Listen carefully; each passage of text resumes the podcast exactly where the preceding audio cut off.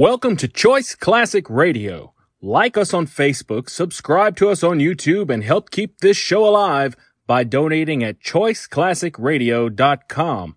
For more of your favorite old time radio shows, join us on our companion podcast, Choice Classic Radio Detectives, where we bring to you tales from the greatest detective shows the golden age of radio had to offer.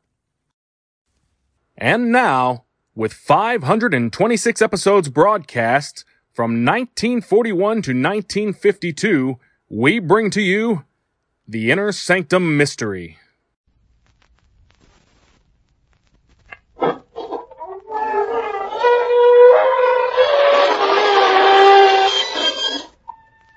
Good evening, friends. This is your host to welcome you through the creaking door into the inner sanctum. Come in. Come in and pull up a tombstone. The uh, chair situation is very grave here. oh, don't worry it seems a little dark in here, too. I've made arrangements for a few ghostly forms to come and glow. By the way, don't mind that guy in the box over there. We scared him to death last week. He's been horizontal ever since.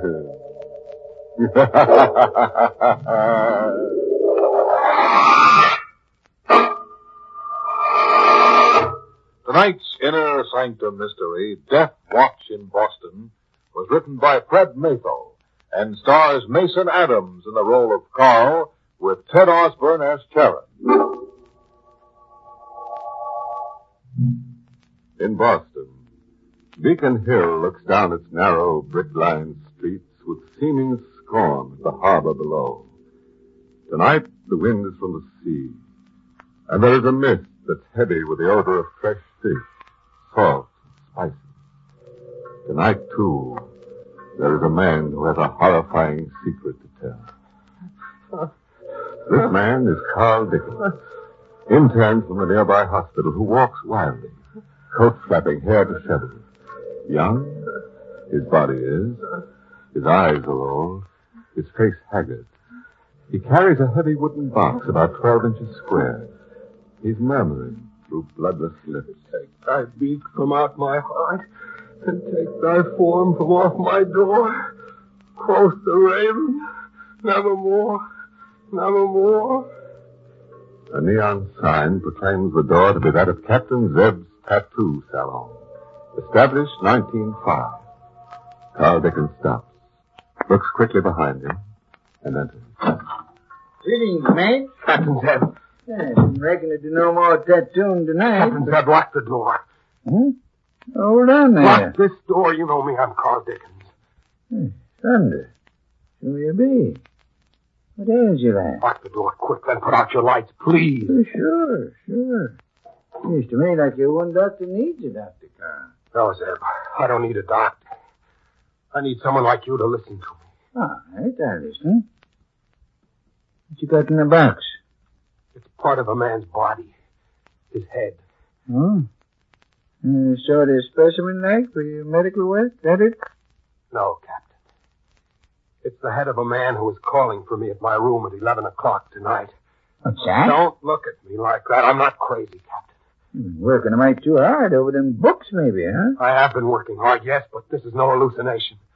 I don't go around with believing a man can live with about a head, son. You don't understand.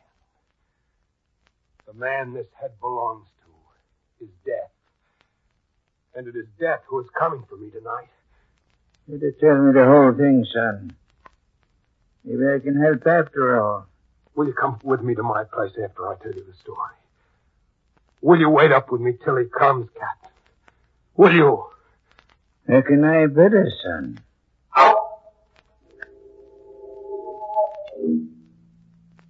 You know my place on Pinckney Street on the hill. It's narrow and cramped with century-old houses. I've got rooms on the second floor of one place, 29 Pinckney. I've been there two years since I first went to the hospital. In my living room, there's a bay window that juts out over the sidewalk below.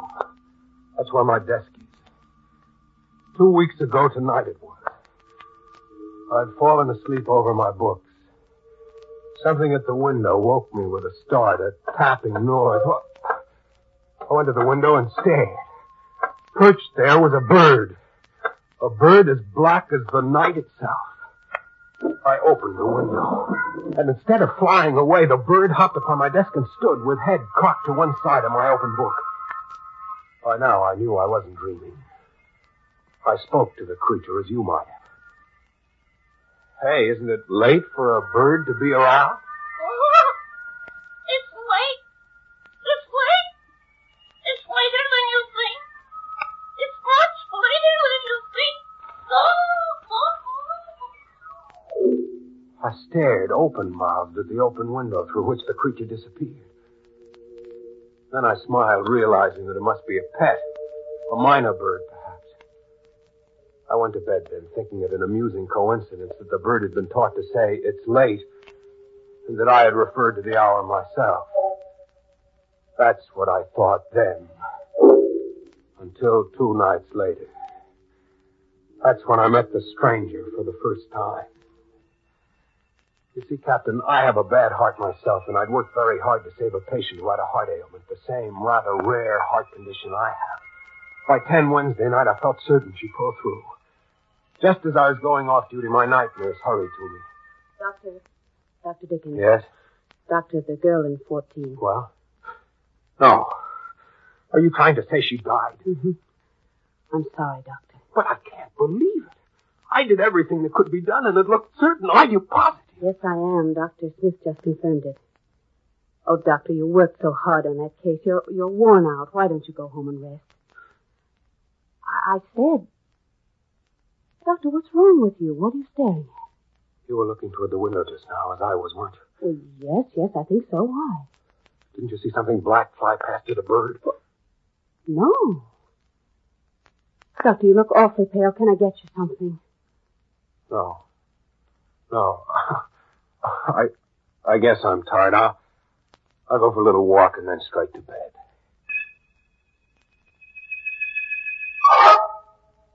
He was waiting for me when I left the hospital. And I would have walked straight past him, but he spoke to me. Dr. Dickens, Yes? may I speak with you? How'd you know my name? Gabriel told me. Gabriel. Yes, this is Gabriel. I think you've met. Oh, that's. Say, isn't that the bird that knocked on my window a couple of nights ago? Yes. We were out walking and Gabriel flew to your window. I see that you are very depressed. Can I help in any way, Dr. Dickens? No, no, thanks. Patient died always gets me down. Oh, and so needlessly, too. What do you mean, needlessly? You will understand soon, Doctor. Life and death are matters arranged elsewhere. Had it been so desired, your patient would have lived. Who are you? What's your name? I don't think you said. It is Charon. C-H-A-R-O-N. Charon. Well, Mr. Charon, if I believed what you say, I would have to give up medicine. Not at all. Everyone has a mission to perform, and should. And what is your mission in life, Mr. Charon? Ah, that. What is our mission in life, Gabriel? Hmm? Speak up. It's late. It's late. It's later than you think. Oh. Oh. That was the first time I met the man who calls himself Charon. I asked for a couple of weeks off at the hospital. I thought, well, I thought it might be nerves. I stayed home and read detective stories. I was beginning to feel like my old self again, and on Sunday night, sometime around nine, I decided to turn in when there came more tapping on my window. This time I grinned. well, well, Gabriel, come right in.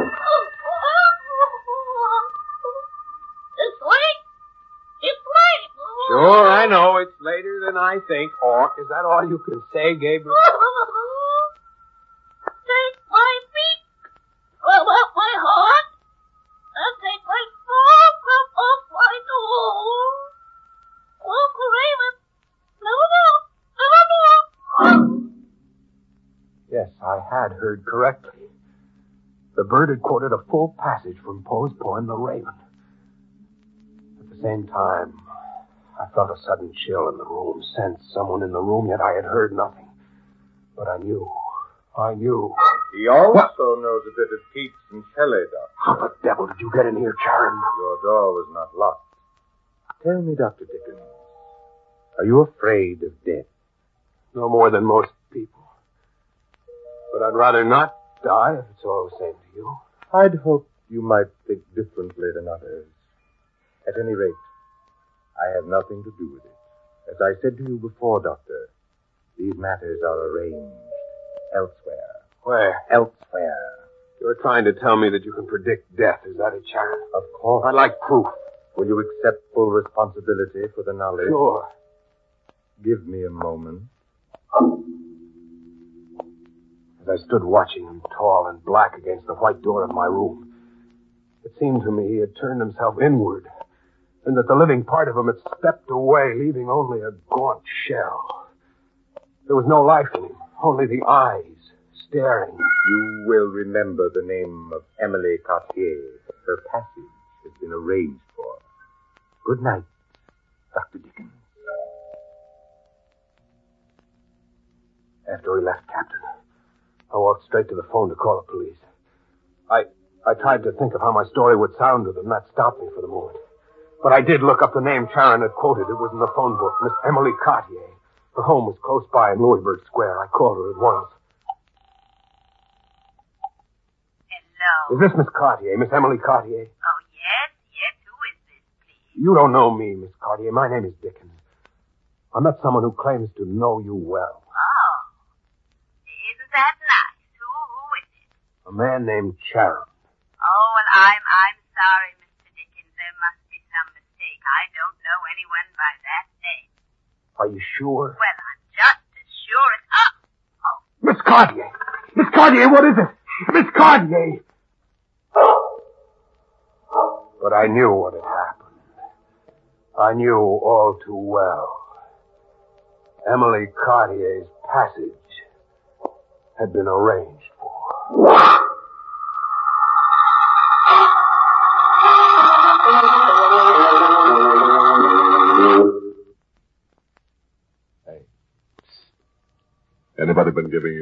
Lately? Very distinctive character, this Charon, don't you think? Pick him out in a shroud anywhere. Yes. Signs all his mail, eternally yours. well, shall we get back behind the locked doors of Captain Zeb's tattoo salon? Now put yourself in Zeb's place. If a young wild-eyed fella came to you with a wooden box, told you it contained the head of a man who was calling for him at 11 o'clock that night, what would you do? You'd listen, wouldn't you? Well, listen. Hold up now, lad. Let me get the straight line of this. This man you think of as sort of death in mortal shape. Him and his bird. He told you they could tell when the body was going to die beforehand? Yes. And to prove it, Charon gave me the name of the woman in Louisburg Square, Emily Cartier. She was murdered while I talked with her on the phone. Well, yeah, and it's simple, lad. The man was mad. A murderer. He killed her. Did he? I thought that. I went to Louisburg Square after the call. I was determined to tell the first policeman I met the whole story.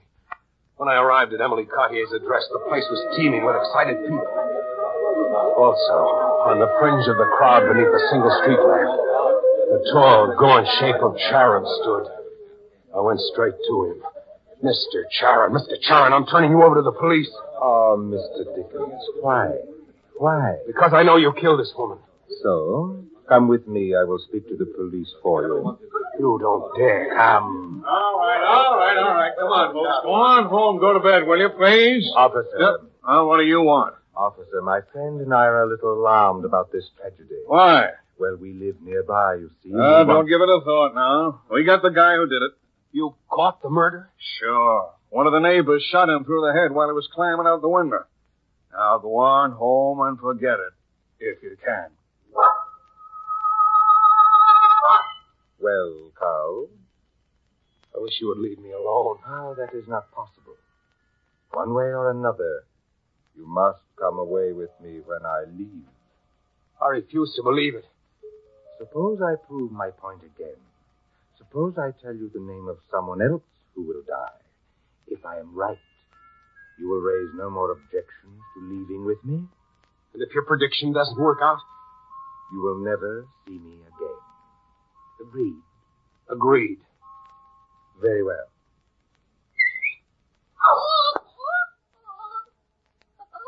Gabriel, our friend would like to know who, do you know, is next to go? Simeon Black. Simeon Black. Simeon Black, is that it? Yes, Carl. Simeon Black. Between 8 and 8.30 on the night of November 15th. That is a week from tonight. All right, fine. If Simeon Black doesn't die then, I will never hear from you again. That is correct. If Simeon Black dies, as I know it is arranged that he will, you will come away with me on the same night at 11. Good night, Carl. Good night, friend.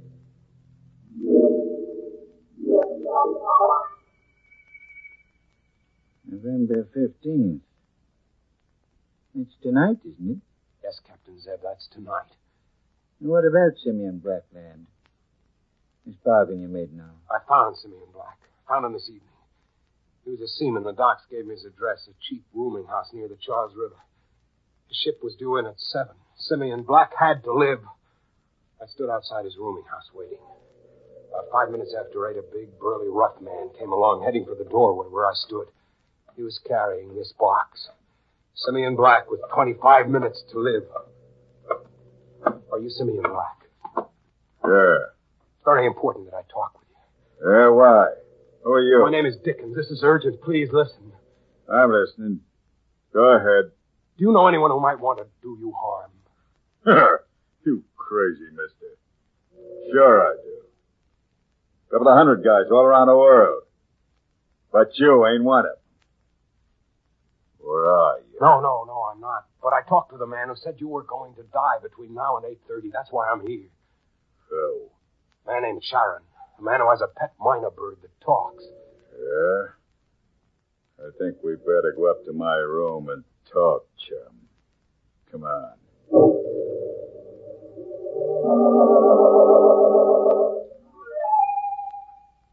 His room, I told him all about Charon and the bird. There was a large clock on the steeple of a nearby dock house. I saw that the minute hand stood at 25 after 8 when I finished. Black stood up, his heavy face now pasty pale. The veins of his neck throbbed. So you're the guy I've been waiting for. All right, Dickens. I met the man with the bird in Martinique. He told me there someday I'd be killed. He sent you.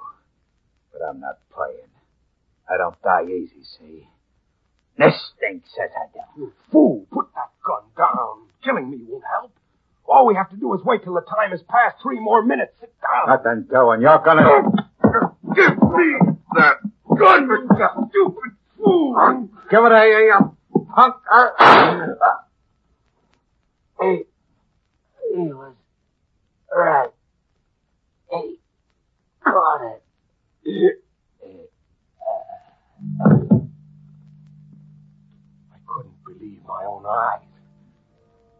stood there gaping at the floor. The hook that had been Simeon Black was crumpled grotesquely on the bare boards of the room, his denim shirt staining darker and darker as I watched it. Through my fogged mind, I heard the clock strike the half hour outside. Simeon Black had died as Charon had predicted. But I had killed him. The gun was still in my hand as the door opened and Charon, tall, gaunt, lips smiling, eyes smoldering black, stood there. You see, Carl? I've kept my bargain. Simeon Black is dead. You made me do this. You played me against Black. You knew something like this had happened. How? When are you going to understand? Yes, I knew. But these things are arranged. By you. Of course. I made a bargain with you. Yes, you did, Carl. I will call for you at 11. We will leave together. No. No. You are leaving now, Charon. No! For a moment, I thought I hadn't hit him. He stood there without a tremor. Then from his thin, colorless lips, a trickle of blood coursed down his chin. I can't tell you the triumph of the moment. The days of supernatural, fantastic horror seemed to run out of me. The sight of his blood told me this man wasn't death. This was a clever man who had somehow used me. Everything seemed right again in the world. No matter what happened to me, no matter what.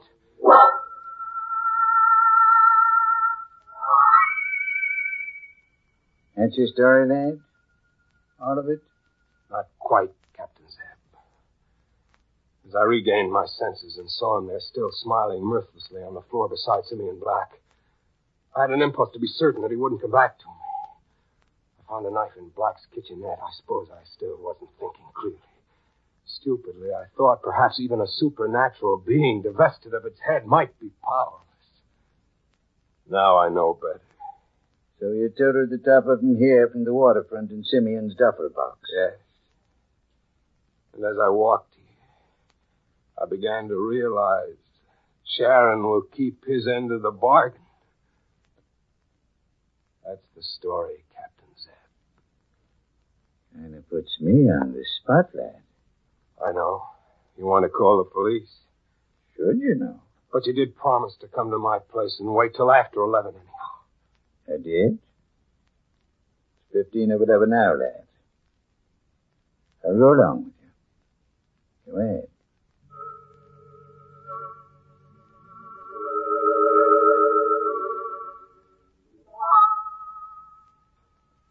What time is it, Zeb? Most 11. But I tell you again, lad, ain't nothing gonna happen now. But I, I feel it. Sort of a chill. A tight, scared feeling about my heart. I know Charon is coming for me. I feel it. Bosh. Listen, Zeb, listen. It's death coming. I feel it in my heart. Yeah. Sure, but. All right, Charon. All right. I'm ready. Carl. Carl. What's up? What the devil?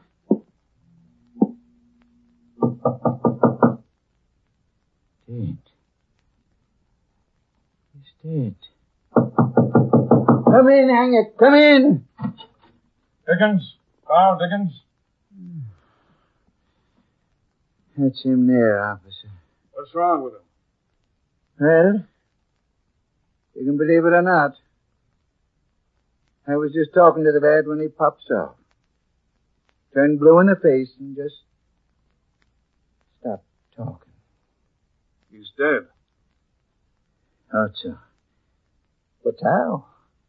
From the look of him, I'd say heart case. Have to wait for the coroner. Ah, the queer things you come across in this business. Where?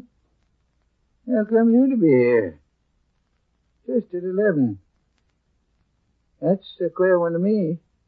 Well, we got a stiff without a head down at the waterfront a couple hours back. Found a diary on him, and we've been checking up. Who was it? Guy named Charon. Was let out of Devil's Island when they closed it up a couple of years back. According to the diary, he's been out to get everybody he ever had anything to do with his being sent up. A nut? Uh, must have been a smart one. He names three people he wanted to get rid of. Played one against the other, I guess. But who? Who killed him? I don't know.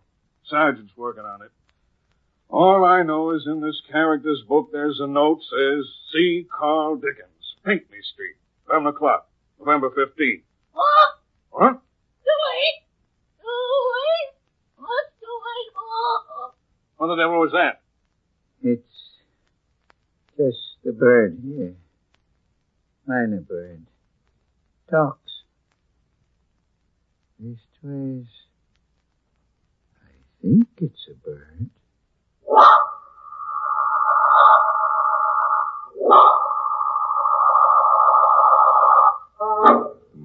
My, my. You'd better see the headman's elf. you know, one thing to learn about all this is you should never lose your head in a crisis. Or you shouldn't lose your head anywhere, for that matter. Hmm. Oh, yes, just a bit of advice, folks. If some bird comes up to you and says, it's late, you agree with them and call the zoo right away. It's probably a mynah bird, and minors should be in bed when it's late.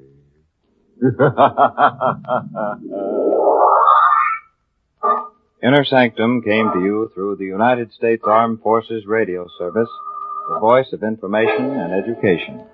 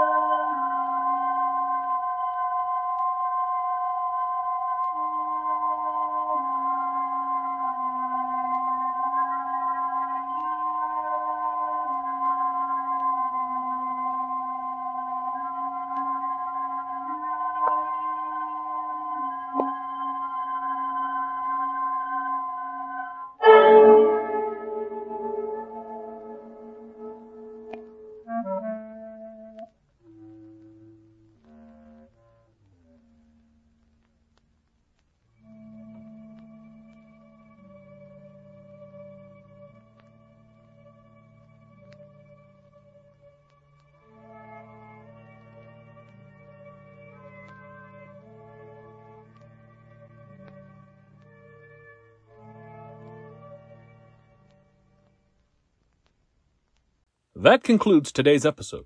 We'd like to thank you and remind you to donate at choiceclassicradio.com.